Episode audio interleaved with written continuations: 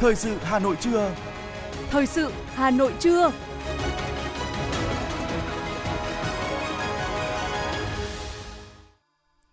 Thanh Hiền và Quang Huy xin được đồng hành cùng quý thính giả trong 30 phút của chương trình Thời sự trưa nay, thứ Bảy ngày 1 tháng 10 năm 2022. Những nội dung chính sẽ được đề cập đến trong chương trình.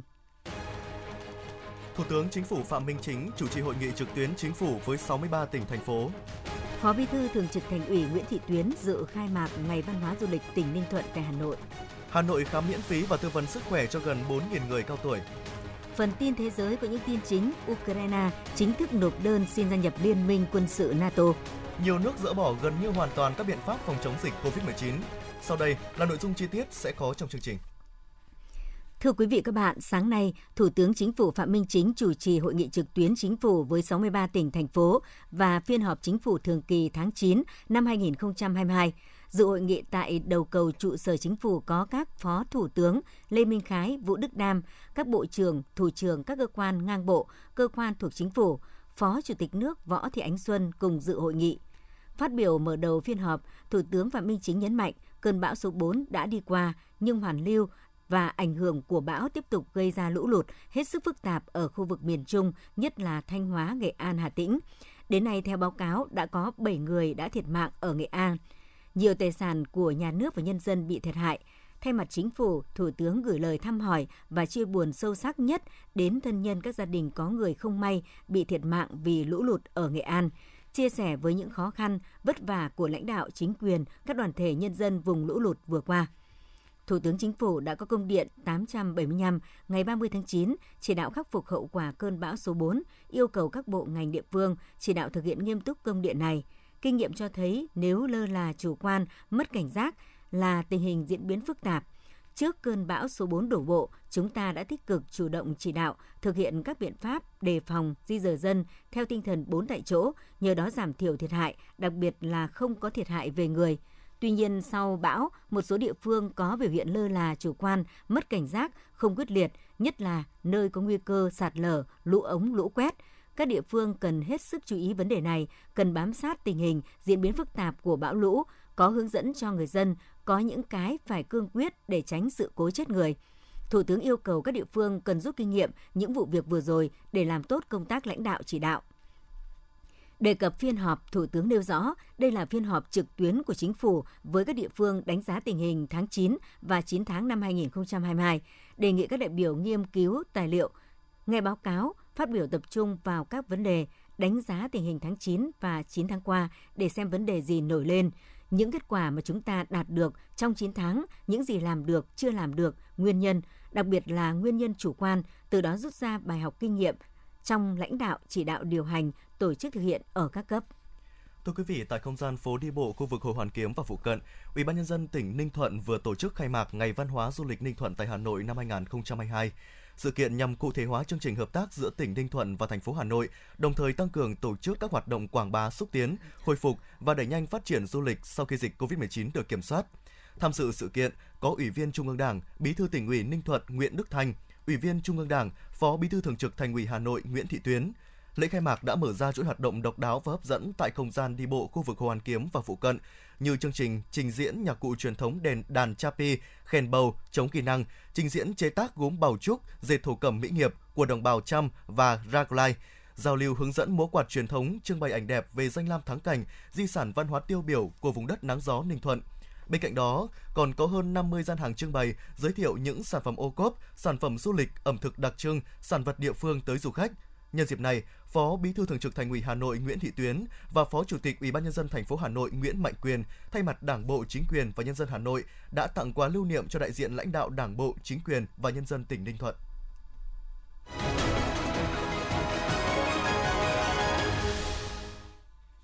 Quý vị và các bạn đang nghe chương trình thời sự trực tiếp của Đài Phát thanh và Truyền hình Hà Nội. Tiếp theo là một số thông tin kinh tế. Thu hẹp danh mục hàng hóa dịch vụ do nhà nước định giá là một trong những nội dung đáng chú ý tại dự thảo luật giá sửa đổi vừa được Bộ Tư pháp tổ chức thẩm định. Dự thảo luật giá sửa đổi gồm 7 chương 72 điều. Một trong những nội dung nhận được nhiều sự quan tâm của luật giá sửa đổi đó là tiêu chí hàng hóa dịch vụ do nhà nước đánh giá, định giá Bên cạnh 3 tiêu chí tại luật giá năm 2012 tiếp tục được kế thừa, dự thảo luật sửa đổi đã bổ sung thêm tiêu chí hàng hóa, dịch vụ thiết yếu có tính chất độc quyền trong mua bán hoặc có thị trường cạnh tranh hạn chế và ảnh hưởng lớn đến kinh tế xã hội, đời sống người dân, sản xuất kinh doanh. Về danh mục hàng hóa dịch vụ do nhà nước định giá, Bộ Tài chính đã tiến hành giả soát, cập nhật danh mục hàng hóa dịch vụ do nhà nước định giá hiện đang được quy định tại luật giá và các luật chuyên ngành, gồm 52 nhóm hàng hóa dịch vụ. Qua giả soát, đề xuất đưa ra khỏi danh mục 15 hàng hóa, dịch vụ chưa phù hợp, đồng thời đề nghị bổ sung 5 mặt hàng gồm sách giáo khoa, dịch vụ đường cao tốc do nhà nước đầu tư và giao cho đơn vị khai thác, hàng hóa, dịch vụ phục vụ nhiệm vụ quốc phòng, an ninh thực hiện đặt hàng, giao nhiệm vụ cho các đơn vị doanh nghiệp quốc phòng, an ninh sản xuất, vật liệu nổ công nghiệp, dịch vụ vận chuyển, phân phối khí thiên nhiên. Theo Thứ trưởng Bộ Giáo dục Đào tạo Phạm Ngọc Thường, Bộ Giáo dục Đào tạo đã chỉ đạo bộ phận chuyên môn nghiên cứu tính toán và đề xuất nhiều phương án sử dụng ngân sách mua sách giáo khoa đưa vào thư viện trường.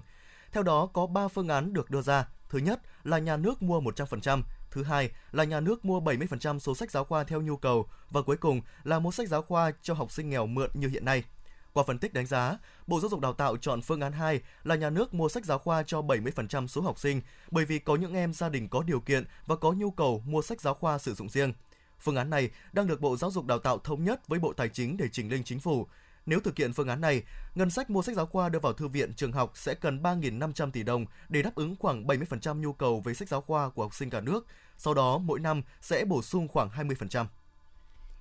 Trên thị trường vàng trong nước, mở cửa phiên giao dịch ngày hôm nay, giá vàng miếng trong nước được tập đoàn Phú Quý niêm yết ở mức 65,4 đến 66,4 triệu đồng một lượng. Mức giá này tăng 700.000 đồng một lượng ở cả hai chiều mua vào và bán ra so với hôm qua. Nhẫn tròn trơn niêm yết ở mức 51,7 đến 52,5 triệu đồng một lượng, tăng 900.000 đồng một lượng ở chiều bán ra so với phiên giao dịch trước đó. Tập đoàn vàng bạc đá quý Doji niêm yết ở mức 65,4 đến 66,4 triệu đồng một lượng. Mức giá này tăng 850.000 đồng một lượng ở cả hai chiều mua vào và bán ra so với phiên giao dịch trước đó.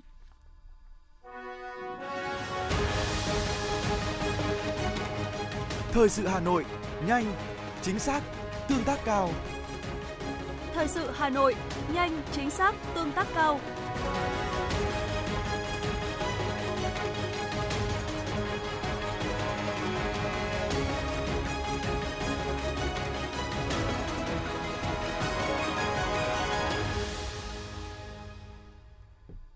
Thưa quý vị và các bạn, thông tin từ Sở Y tế Hà Nội cho biết, nhân dịp kỷ niệm 31 năm Ngày Quốc tế Người cao tuổi, mùng 1 tháng 10 năm 2022, từ nay đến ngày 14 tháng 10 năm 2022, Trung tâm Y tế quận Hai Bà Trưng phối hợp với Bệnh viện Hữu Nghị, Bệnh viện Đa khoa Đống Đa, Bệnh viện Thanh Nhàn, Bệnh viện Mắt Hà Nội và các bệnh viện phòng khám đa khoa trên địa bàn quận tổ chức đợt khám và chăm sóc sức khỏe cho người cao tuổi cô đơn, không nơi nương tựa, người cao tuổi có hoàn cảnh khó khăn. Dự kiến sẽ có 3.828 người cao tuổi được khám và chăm sóc sức khỏe trong đợt này. Tại buổi khám sức khỏe, các cụ cao tuổi đã được các y bác sĩ tiến hành khám tổng quát, khám lâm sàng các chuyên khoa và siêu âm, qua đó phát hiện các bệnh về huyết áp, tim mạch, mắt, tai mũi họng, răng hàm mặt và một số bệnh mãn tính thường gặp ở người cao tuổi. Ngoài khám bệnh và kê đơn điều trị các bệnh thông thường, các bác sĩ sẽ gửi đi khám chuyên khoa các trường hợp cần thiết, trong quá trình khám bệnh, các cụ còn được tư vấn về chế độ ăn uống hợp lý, đầy đủ chất dinh dưỡng, các kiến thức về rèn luyện thân thể như thể dục thể thao, các hoạt động giải trí phù hợp để tăng cường sức khỏe và phòng ngừa bệnh tật, đặc biệt là một số bệnh lý thường gặp ở người cao tuổi như tim mạch, đái tháo đường, sa sút trí tuệ và các bệnh về mắt.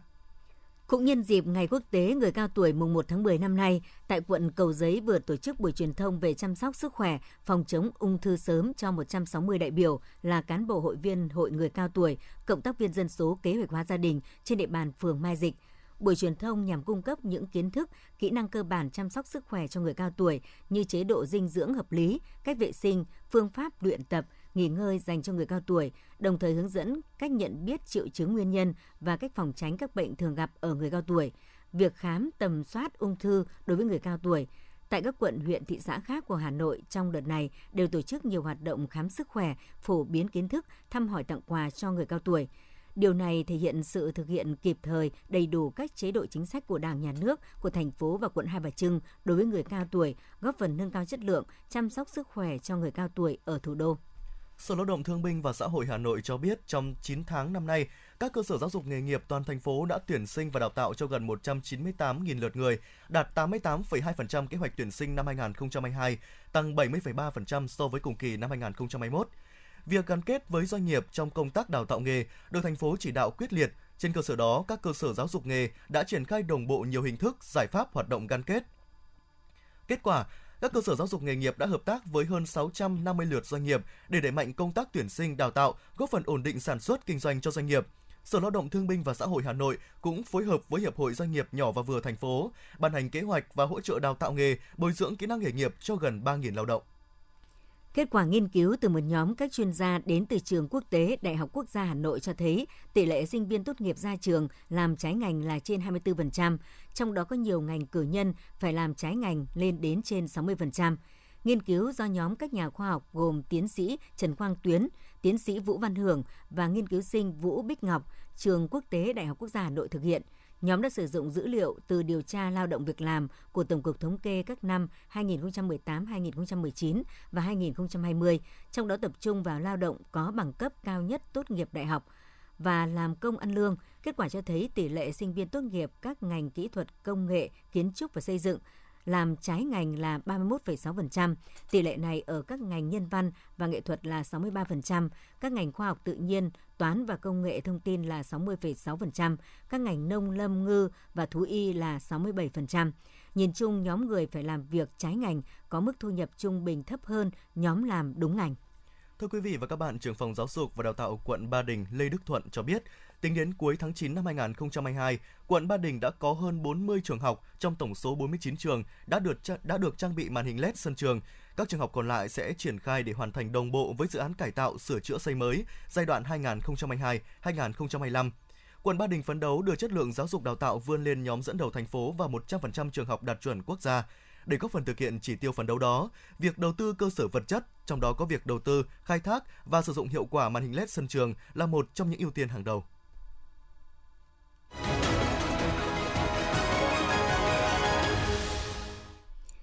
Thưa quý vị các bạn, thực hiện chương trình xây dựng nông thôn mới, Hội Liên hiệp Phụ nữ Hà Nội đã cụ thể hóa các mục tiêu, nhiệm vụ giải pháp phù hợp với chức năng nhiệm vụ của tổ chức hội và thực hiện có hiệu quả nhiều hoạt động, xây dựng được nhiều mô hình thiết thực, phát huy tốt vai trò của các cấp hội phụ nữ trong việc tham gia xây dựng nông thôn mới, góp phần phát triển kinh tế xã hội tại địa phương.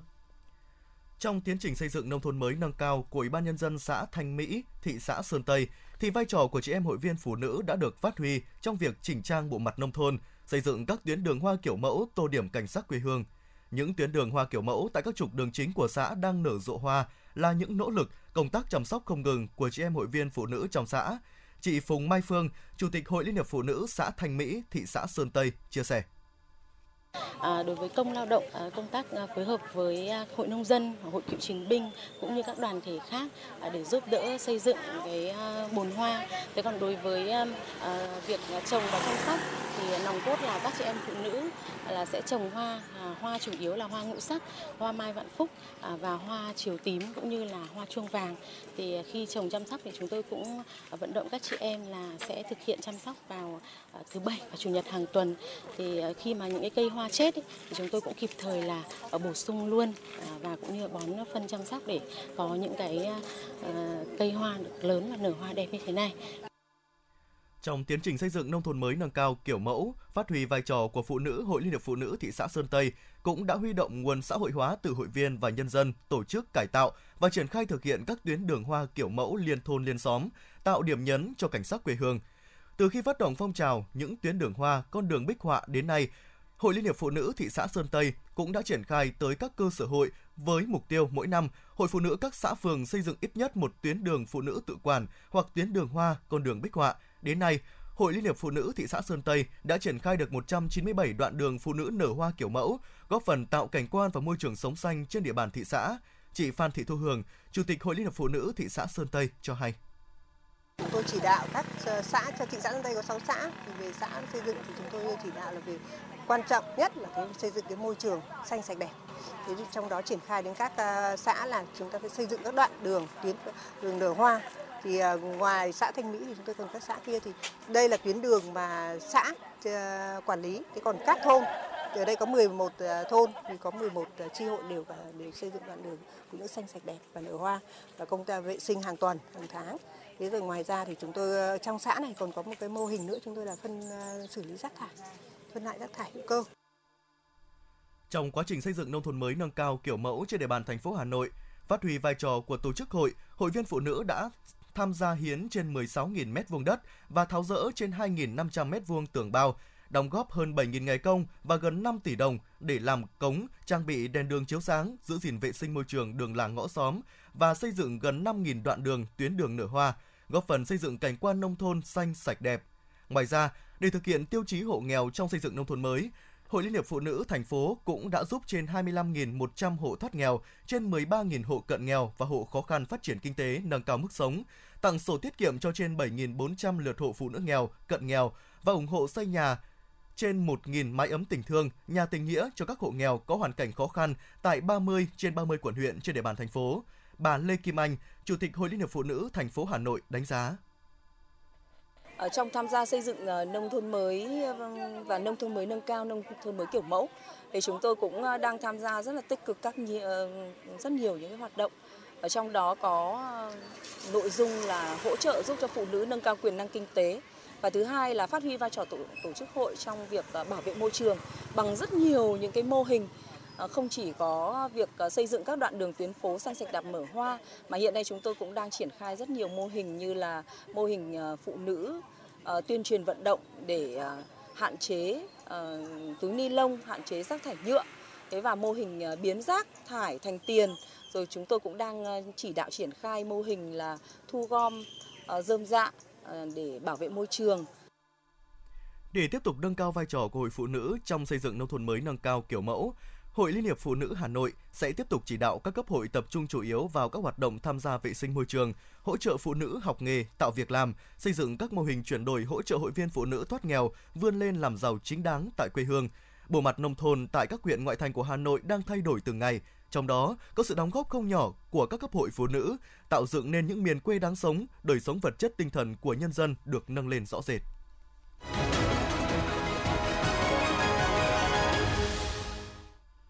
Quý vị và các bạn đang nghe chương trình thời sự trực tiếp của Đài Phát thanh và Truyền hình Hà Nội. Chương trình xin được tiếp nối với một số thông tin đáng chú ý khác. Bộ Thông tin Truyền thông vừa công bố kết luận kiểm tra về việc kiểm tra hoạt động quản lý thông tin thuê bao, xử lý SIM có thông tin thuê bao không đúng quy định, SIM sử dụng để thực hiện hành vi vi phạm pháp luật đối với 7 doanh nghiệp viễn thông di động bao gồm Tập đoàn Công nghiệp Viễn thông Quân đội Việt Theo, Tập đoàn Bưu chính Viễn thông Việt Nam, Tổng công ty Viễn thông Mobile Phone – Công ty cổ phần Viễn thông di động Việt Nam Mobile, Công ty cổ phần Viễn thông di động Toàn cầu, Công ty cổ phần Viễn thông Đông Dương Telecom, Công ty cổ phần Mibocast. Tổng số tiền phạt là gần 3 tỷ đồng cho 7 doanh nghiệp viễn thông trên. Ngoài ra, đoàn thanh tra đã xử phạt 39 điểm viễn thông ủy quyền trên phạm vi toàn quốc với số tiền là 1.770 triệu đồng đồng thời buộc các nhà mạng phải khắc phục hậu quả là số tiền tương đương với tiền nạp vào tài khoản SIM đã kích hoạt đây là hình phạt tương đối nghiêm khắc cho các doanh nghiệp viễn thông. Thưa quý vị, ông Vũ Ngọc Sơn, giám đốc công nghệ của công ty công nghệ an ninh mạng Việt Nam NCS cho biết, NCS vừa phát hiện một chiến dịch tấn công có chủ đích APT, tấn công mạng có mục tiêu cụ thể, quy mô lớn vào các công ty, tổ chức trọng yếu tại Việt Nam. Chiến dịch tấn công này khai thác vào lỗ hổng Zero Day của Microsoft Exchange, một trong những phần mềm mail server phổ biến nhất trong các cơ quan, tổ chức tại Việt Nam. Theo NCS, đây là lỗ hổng mới rất nghiêm trọng – các chuyên gia NCS đã ngay lập tức nghiên cứu và phát hiện ra mã khai thác exploit, sau đó thông tin tới tổ chức ZDI làm việc với Microsoft để hãng có thể cập nhật nhanh chóng bản vá. Trong thời gian chờ đợi Microsoft phát hành bản vá lỗi chính thức, các quản trị hệ thống sử dụng máy chủ Microsoft Exchange được khuyến cáo cần nhanh chóng giả soát lại toàn bộ hệ thống để phát hiện các dấu hiệu bất thường nhằm phổ biến cho người dùng các tính năng về an toàn và quyền riêng tư, đặc biệt là tìm hiểu về bảo vệ an toàn cho trẻ em, thanh thiếu niên trên các nền tảng mạng xã hội phổ biến là Facebook và Instagram. Ngày 7 tháng 10 tới, lần đầu tiên, Hiệp hội Internet Việt Nam VIA, Tập đoàn Meta, tổ chức CyberKit Việt Nam sẽ phối hợp tổ chức sự kiện mang tên Safety Cà phê Việt Nam – sự kiện Safety Cà phê Việt Nam diễn ra trong 3 ngày, từ ngày 7 đến ngày 9 tháng 10, theo phong cách giống như một quán cà phê trẻ trung hiện đại.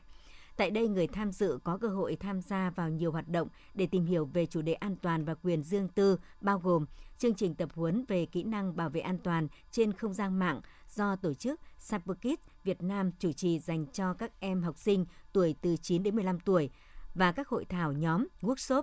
với nhiều nhà sáng tạo nội dung được giới trẻ yêu mến, quen thuộc trên gieo.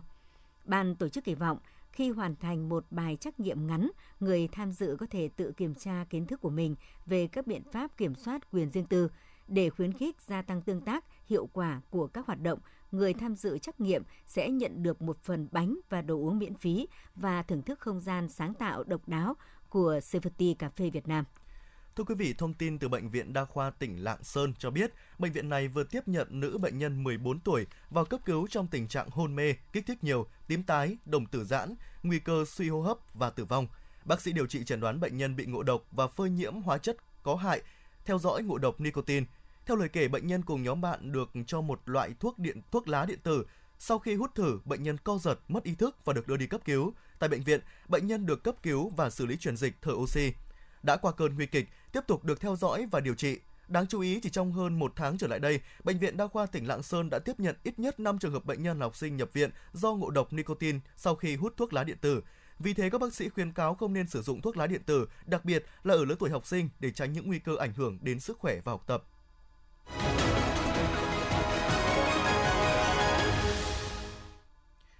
Thưa quý vị và các bạn, hoạt động sản xuất trong khu vực làng nghề góp phần không nhỏ trong việc giải quyết vấn đề việc làm, tăng thu nhập, cải thiện đời sống nhân dân và tăng thu ngân sách cho địa phương. Tuy nhiên, bên cạnh sự phát triển đó thì đồng thời, tại các làng nghề cũng tiềm ẩn nhiều nguy cơ gây mất an toàn cháy nổ. Công an huyện Thạch Thất nhận định, nguy cơ cháy nổ tại các làng nghề luôn rình rập. Nguyên nhân chính là do một số chủ cơ sở chưa thực hiện hết trách nhiệm, chưa quan tâm triển khai các biện pháp phòng cháy chữa cháy, không thường xuyên kiểm tra nhắc nhở, khắc phục dứt điểm các vi phạm, tồn tại thiếu sót về phòng cháy chữa cháy. Từ những bất cập nêu trên, để đảm bảo an toàn cháy nổ trong các làng nghề, thời gian qua, lực lượng cảnh sát phòng cháy chữa cháy đã chủ động phối hợp với cấp ủy chính quyền địa phương, tăng cường quản lý, hướng dẫn các cơ sở đảm bảo an toàn về phòng cháy chữa cháy. Đặc biệt, để hạn chế các vụ cháy tiếp tục xảy ra, Công an huyện Thành Thất đã tổ chức thực hiện nhiều biện pháp tuyên truyền, nâng cao ý thức phòng cháy cho người dân. Đoàn thanh niên Công an huyện đã tổ chức thực hiện công trình thanh niên cấp cơ sở, tuyên truyền phòng cháy chữa cháy tại khu vực làng nghề. Trong đó, tập trung hướng dẫn công tác phòng cháy, kỹ năng sử dụng bình chữa cháy, kỹ năng chữa cháy ban đầu, kỹ năng thoát hiểm, kỹ năng cứu nạn cứu hộ khi có đám cháy xảy ra. Thượng úy Đỗ Văn Tân, Phó trưởng Công an xã Lại Thượng, huyện Thạch Thất chia sẻ. Trong xưởng của tôi thì ờ, cũng có trang bị những cái bình chữa cháy và những cái ờ, tiêu lệnh và những cái ờ, nhắc nhở anh em trong ờ, khi nghỉ ngơi hoặc là buổi tối là phải sập hết cúp hết cầu giao điện và kiểm tra hết những cái dụng cụ dễ cháy. Tại cơ sở kinh doanh đồ gỗ nội thất của gia đình ông Nguyễn Thành Luân, cơ sở sản xuất gỗ Thành Luân, huyện Thạch Thất, ghi nhận khu vực sản xuất và kinh doanh khá sạch sẽ, lối đi thông thoáng, toàn bộ nhà xưởng được lắp đặt camera để theo dõi, cho thấy gia chủ đã có ý thức trong việc phòng cháy chữa cháy. Đối với công tác phòng cháy chữa cháy, thường xuyên xuống phối hợp với các cơ quan doanh nghiệp đoàn thể để tuyên truyền vận động người dân thực hiện công tác phòng cháy chữa cháy một cách tốt nhất, đảm bảo hiệu quả đối với từng công nhân đang lao động trên địa bàn xã. Đặc biệt về công tác phòng cháy chữa cháy thì yêu cầu các cơ sở doanh nghiệp đảm bảo những yếu tố cần thiết nhất định với phương châm là phòng ngăn chóng. Không chỉ vậy, nhận định công tác phòng cháy chống nổ luôn có ý nghĩa quan trọng trong phát triển kinh tế xã hội. Công an huyện Thạch Thất đã có các kế hoạch quan tâm chỉ đạo các cơ sở thực hiện hiệu quả phong trào toàn dân phòng cháy chữa cháy, phát huy vai trò của lực lượng dân phòng và đội phòng cháy chữa cháy cơ sở, bởi chính lực lượng này tiếp cận đám cháy nhanh nhất để triển khai các phương án chữa cháy, hạn chế thiệt hại về người và tài sản khi xảy ra hỏa hoạn.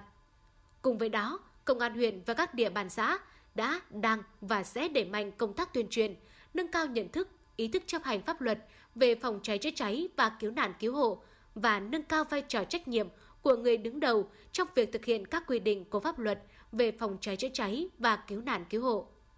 Đại úy Phùng Anh Nam, trưởng công an xã Tràng Sơn, huyện Thạch Thất cho biết. Tràng Sơn thì chúng tôi thì sẽ là nghề phòng cháy cháy thì thực hiện cái chỉ đạo của công an huyện, của ủy ban nhân huyện về công tác phòng cháy thì chúng tôi cũng đã triển khai những cái chương trình à, kế hoạch kiểm tra tổ chức à, là chúng tôi đi, tiến hành điều tra cơ bản trên địa bàn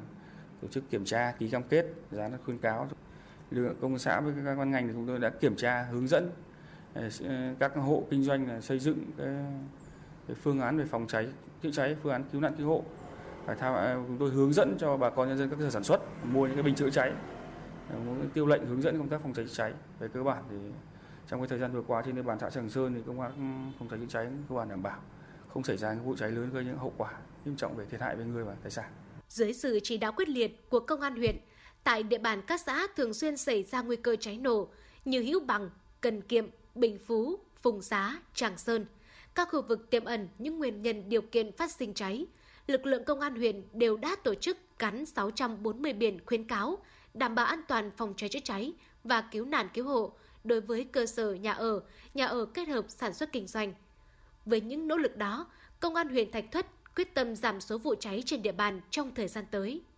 Bên cạnh sự vào cuộc tích cực của lực lượng chức năng để phòng ngừa nguy cơ cháy nổ tại các làng nghề, mỗi người dân cần nâng cao ý thức trong công tác phòng cháy chữa cháy để đảm bảo tài sản tính mạng của chính mình, góp phần thúc đẩy kinh tế tại các địa phương phát triển mạnh mẽ, nâng cao chất lượng sống cho người dân.